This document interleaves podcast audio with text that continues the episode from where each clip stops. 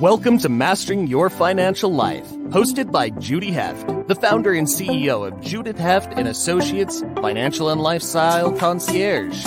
This year, they're celebrating 26 years in business. In every episode, Judy interviews professionals who help others successfully manage their financial lives. You can find this show on YouTube, LinkedIn, Apple Podcasts, Spotify, Google Podcasts, Stitcher, and more. Judy is the author of two books How to Be Smart, Successful, and Organized with Your Money for a Better Today and Tomorrow, and her latest book, Mastering Your Financial Life Cycles How to Successfully Manage Money in Every Decade of Life. You can read chapters of her books and catch prior episodes of this show at www.judithheft.com. Now, here's the host of Mastering Your Financial Life, Judy Heft.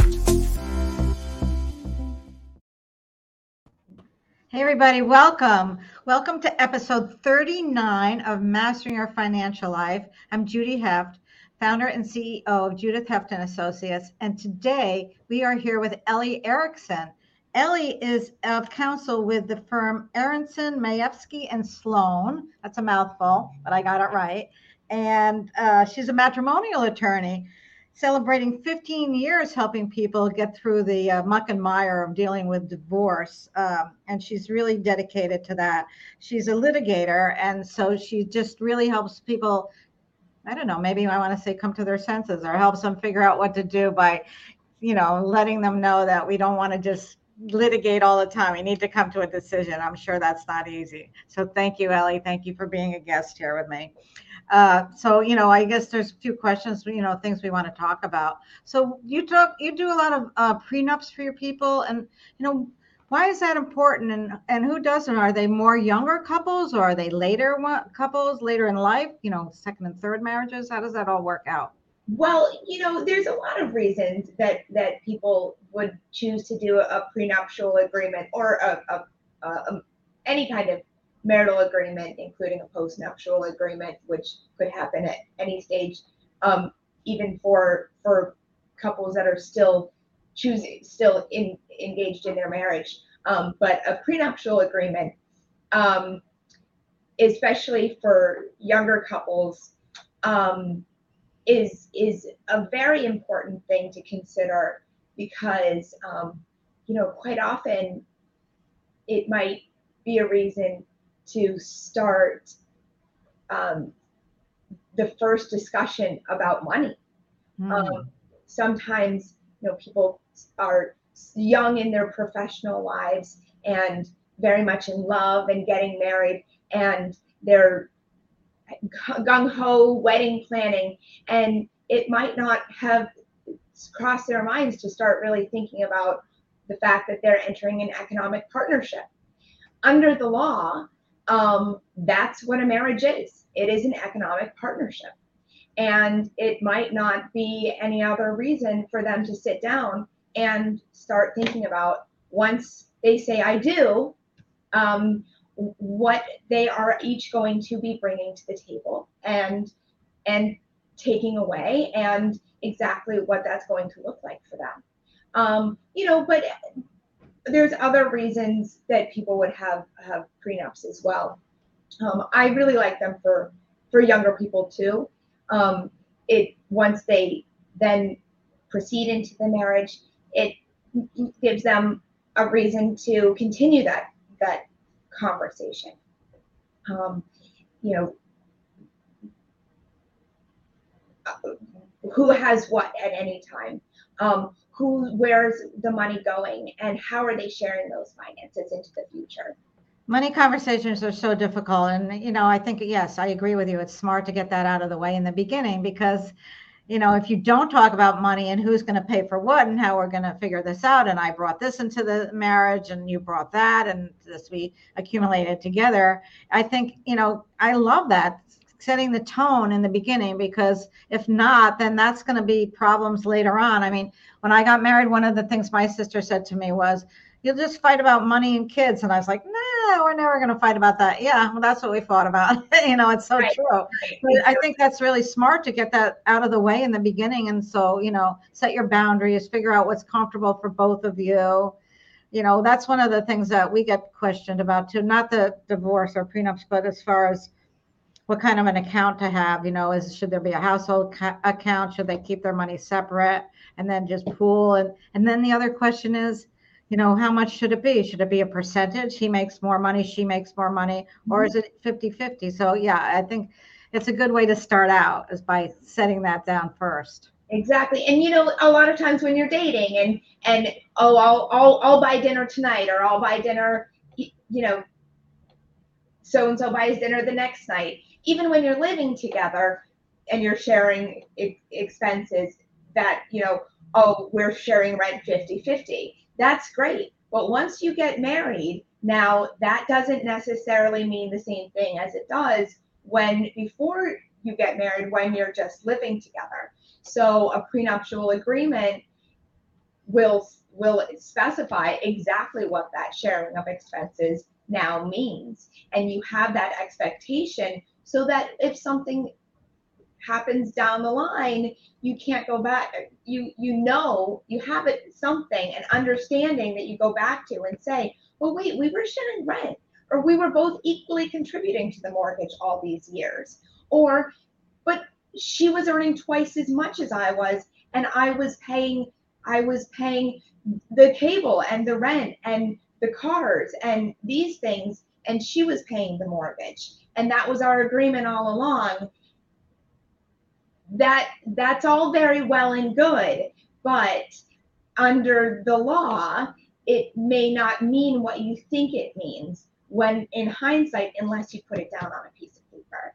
And it really it's nice to talk about it when you're going into it and you're happy with each other then in hindsight with with the emotion and you know the the, the everything that comes with it at the end of a marriage and dealing with it then that's so too true yes that's good to get that out of the way and then what about for older couples that are you know coming from different they're either you know widowed or divorced and you know they they brought X amount into the marriage and then the other person did, and then they each have their own children. They're not having children together. How does that all work? Right. So, I mean, prenuptial agreements for older couples are, are great too. I mean, in that respect, they're important part of an estate plan, right? Mm-hmm. I mean, if you're coming to a, a marriage and you have children, either maybe adult children or or or not, um, but children of your own, then it's good to be able to say, well, I'm getting married and I have maybe I've been married before and I have this property and I want to make sure that if something happens in this in this marriage that this this is going to be what's going to be for my kids and right. um you know quite often we work with um, estate planning attorneys um, as part of an estate an estate plan yeah, that's so important. You got to get that out there and get it down and maybe set yeah. up different trusts and things. part and parcel. Mm-hmm. Yeah, estate planning attorneys definitely know how to, you know, structure that the right way. So yeah. let's take a little break here. We're here with Ellie Erickson and we'll come back in another few seconds. Hey there. I just want to tell you a little bit about my new book that just came out called Mastering Your Financial Life Cycles. And here it is it's how to successfully manage your money in every decade of life. I co authored this with my CFO, Liz Levy. And together we created this manual that's going to help you through every stage of life.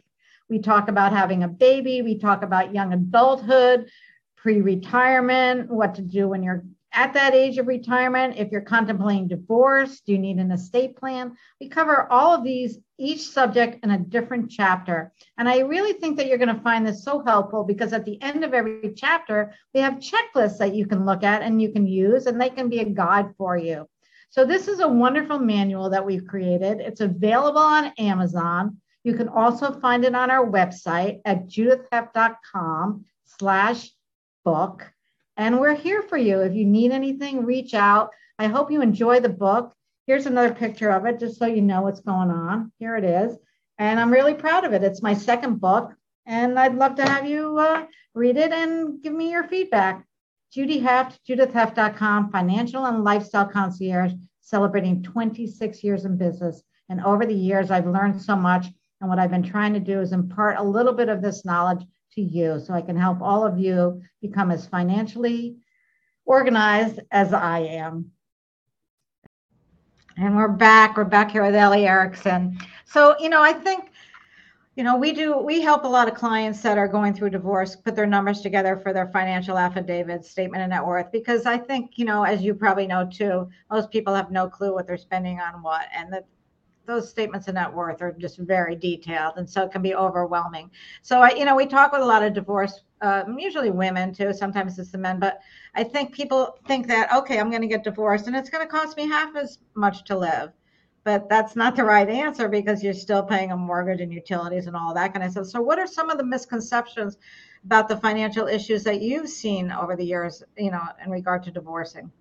Right. Well, I mean, I think that's exactly it. It's going to cost me half as much to live.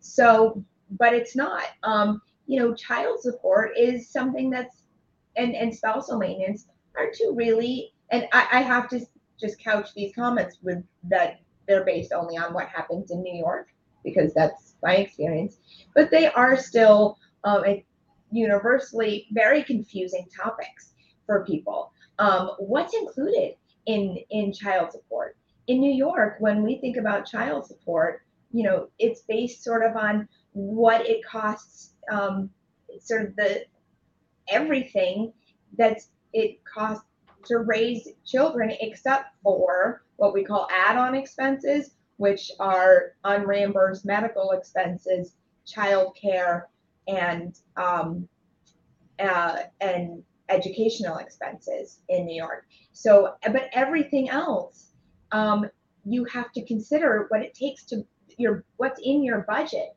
to raise your kids that is your housing and the clothing, the roof over the head to keep the lights on, your car expenses. You know, if maybe not necessarily in New York City if you have a car, but you know, if you are driving and that your kids around, that's in your budget for your kids. And a lot of people don't necessarily consider that. Um, another thing to consider, and I get this a lot, is well, I, I need an attorney, but I, I can't I can't afford one. My my spouse has all the money. Um, I think a really important thing that, that people need to know in New York is that um,